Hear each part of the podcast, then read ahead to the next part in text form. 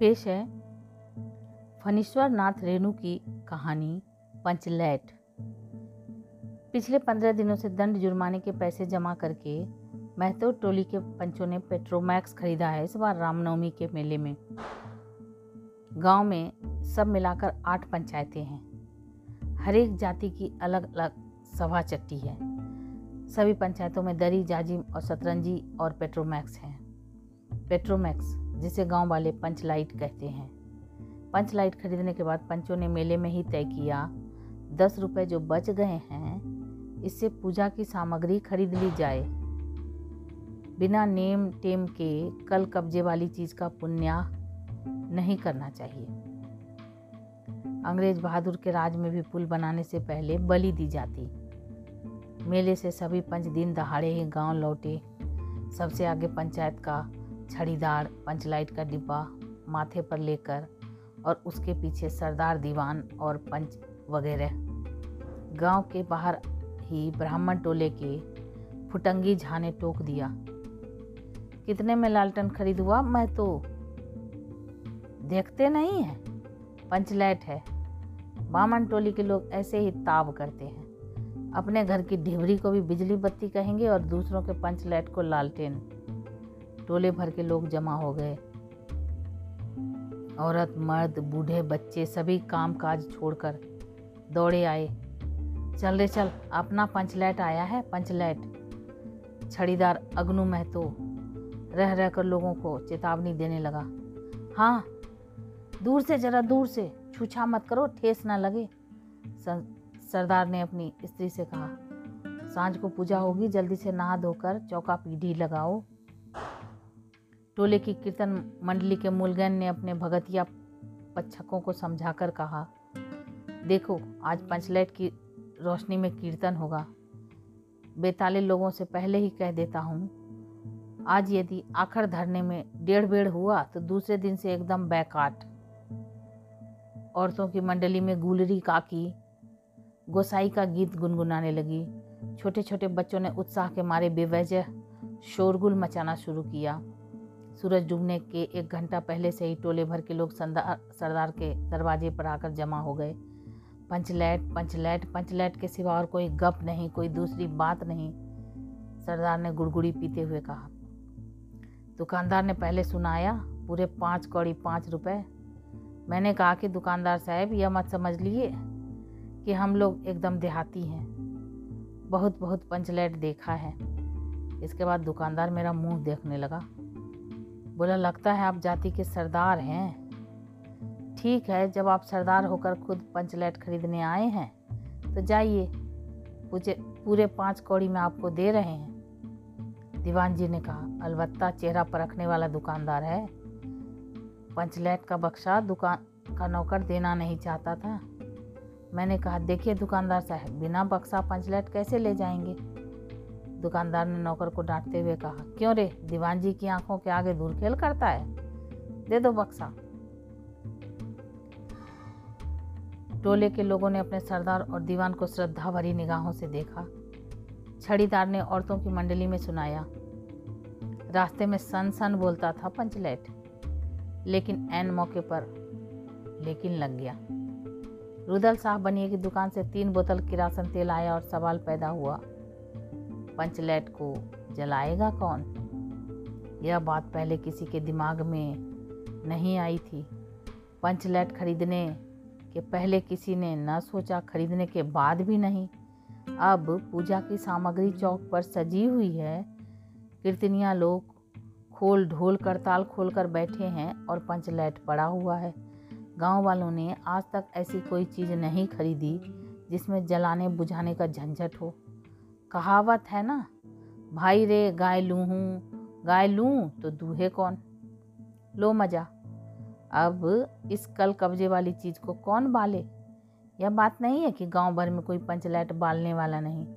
हर एक पंचायत में पंचलैट है, उसके जलाने वाले जानकार हैं। लेकिन सवाल है कि पहली बार नेम टेम करके, शुभ लाभ करके दूसरी पंचायत की आदमी की मदद से पंचलैट जलेगा? इससे तो अच्छा है पंचलैट पड़ा रहे। ज़िंदगी भर ताना कौन सा है? बात बात में दूसरे टोले के लोग कूट करेंगे। तुम लोगों का पंचलैट पहली बार दूसरे के हाथ से। ना ना पंचायत की इज़्ज़त का सवाल है। दूसरे टोले के लोगों से मत कहिए। चारों ओर उदासी छा गई, अंधेरा बढ़ने लगा। किसी ने अपने घर में आज ढिवरी भी नहीं जलाई थी। आज पंचलैट के सामने ढिवरी कौन बालता है? सब किए कराए पर पानी फिर रहा था। सरदार दीवान और छड़ीदार के मुँह में बोली नहीं। पंचों के चेहरे उतर गए थे। किसी ने दबी आवाज़ में कहा, कल कब्जे वाली चीज़ का नखड़ा बड़ा होता है। एक नौजवान ने आकर सूचना दी, राजपूत टोली के लोग हँसते हँसते पागल हो रहे हैं। कहते हैं, कान पकड़कर पंचलैट के सामने पाँच बार उठो, बैठो, तुरंत जलने लगेगा। पंचों ने सुनकर मन ही मन कहा, भगवान ने हंसने का मौका दिया है, हंसेंगे नहीं। एक बूढ़े ने आकर खबर दी। रुदल साहब बनिया भारी बतंगड़ आदमी है। कह रहा है पंचलैट का पम्मू जर, पम्पू जरा होशियारी से देना। गुलरी काकी की बेटी मुनरी के मुँह में बार बार एक बात आकर मन में लौट जाती है। वह कैसे बोले? वह जानती है कि गोधन पंचलैट बालना जानता है लेकिन गोधन का हुक्का पानी पंचायत से बंद है। मुंडी की माँ ने पंचायत से फरियाद की थी कि गोधन रोज उसकी बेटी को देखकर सलम सलम वाला सलीमा का गीत गाता है। हम तुमसे मोहब्बत मोहब्बत करके सलम। पंचों की निगाह पर गोधन बहुत दिन से चढ़ा हुआ था। दूसरे गाँव से आकर बसा है। गोधन और अब टोले के पंचों को पान सुपारी खाने के लिए भी कुछ नहीं दिया। परवाह ही नहीं करता, बस पंचों को मौका मिला।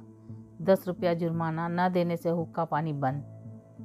आज तक गोधन पंचायत से बाहर है। उससे कैसे कहा जाए? मुंडरी उसका नाम कैसे ले? उधर और उधर जाति का पानी उतर रहा है। मुंडरी ने चालाकी से अपने सहेली कनेली के कान में बात डाल दी। कनेली, चिगो चिद चिन। कनेली मुस्कुराकर रह गई। गोधन तो बंद है। मुंडरी बोली, तू कह तो सरदार से? गोधन जानता है पंचलैट बालना। कनेली बोली कौन? गोधन? जानता है बालना?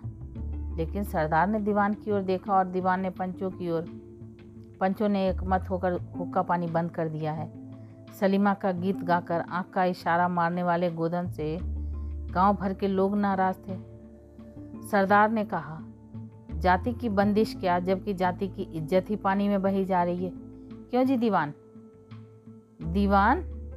दीवान ने कहा, ठीक है पंचों ने भी एक स्वर में कहा, ठीक है गोधन को खोल दिया जाए। सरदार ने छड़ीदार को भेजा। छड़ीदार वापस आकर बोला गोधन आने को राज़ी नहीं हो रहा है? कहता है, पंचों की क्या पड़ती कोई कल कब्जा बिगड़ गया तो मुझे दंड जुर्माना भरना पड़ेगा। छड़ीदार ने रोनी सूरत बनाकर कहा, किसी तरह गोधन को राज़ी कराइए, नहीं तो कल से गाँव में मुँह दिखाना मुश्किल हो जाएगा। गुल्ली काकी बोली, जरा मैं देखूँ कह के? गुल्ली काकी उठकर गोधन के झोपड़े की ओर गई और गोधन को मना लाई। सभी के चेहरे पर नई आशा की रोशनी चमकी। गोधन चुपचाप पंचलाइट में तेल भरने लगा। सरदार की स्त्री ने पूजा के सामग्री सामग्री के पास चक्कर काटती हुई बिल्ली को भगाया। कीर्तन मंडली का मुलगन मुरछल के बालों को संवारने लगा। गोधन ने पूछा, स्पिरिट कहाँ है? बिना स्पिरिट के कैसे जलेगा? लो मज़ा अब यह दूसरा बखेड़ा खड़ा हुआ। सभी ने मन ही मन सरदार, दीवान और पंचों की बुद्धि पर अविश्वास प्रकट किया। बिना बूझे समझे काम करते हैं ये लोग। उपस्थित जन समूह में फिर मायूसी छा गई, लेकिन गोधन बड़ा होशियार लड़का है। बिना स्पिरिट के ही पंचलैट जलाएगा। थोड़ा गरी का तेल ला दो। मुंडी दौड़कर गई और एक मलसी गरी का तेल ले आई। गोधन पंपलेट में पंप देने लगा। पंचलैट की रोशनी थैली में धीरे धीरे रोशनी आने लगी। पंचलेट की रेशमी थैली में धीरे धीरे रोशनी आने लगी। गोधन कभी मुँह से फूकता, कभी पंचलेट की चाबी घुमाता। थोड़ी देर के बाद पंचलेट से सनसनाहट की आवाज़ निकलने लगी और रोशनी बढ़ती गई। लोगों के दिल का मैल दूर हो गया। गोधन बड़ा काबिल लड़का है। अंत में पंचलाइट की रोशनी से सारी टोली जगमगा उठी। तो कीर्तनिया लोगों ने एक स्वर में, महावीर स्वामी की जय। ध्वनि के साथ कीर्तन शुरू किया। पंचलाइट की रोशनी में सभी के मुस्कुराते हुए चेहरे स्पष्ट हो गए। गोधन ने सबका दिल जीत लिया। मुंडी ने हसरत भरी निगाह से गोधन की ओर देखा। आँखें चार हुई और आँखों ही आँखों में बातें हुई। कहा सुना, माफ़ करना, मेरा क्या कसूर? सरदार ने गोधन को बहुत प्यार से बुलाया और कहा, तुमने जाति की इज़्ज़त रखी, तुम्हारा सात खून माफ़। खूब गाओ सलीमा का गाना। गुल्ली काकी बोली, आज रात मेरे घर में खाना गोधन? गोधन ने फिर एक बार मुंडी की ओर देखा। मुंडी की पलकें झुक गई। कीर्तनिया लोगों ने एक कीर्तन समाप्त कर, जय ध्वनि की, जय हो जय हो। पंचलैट के प्रकाश में पेड़ पौधों का पत्ता पत्ता पुलकित हो रहा था। तो ये आप सुन रहे थे फनीश्वर नाथ रेणु जी की कहानी पंचलैट, रेणु की आवाज़ में। ऐसी ही अनोखी कहानियों को सुनने के लिए मेरे चैनल को सब्सक्राइब करें, लाइक करें और शेयर करें। Thank you.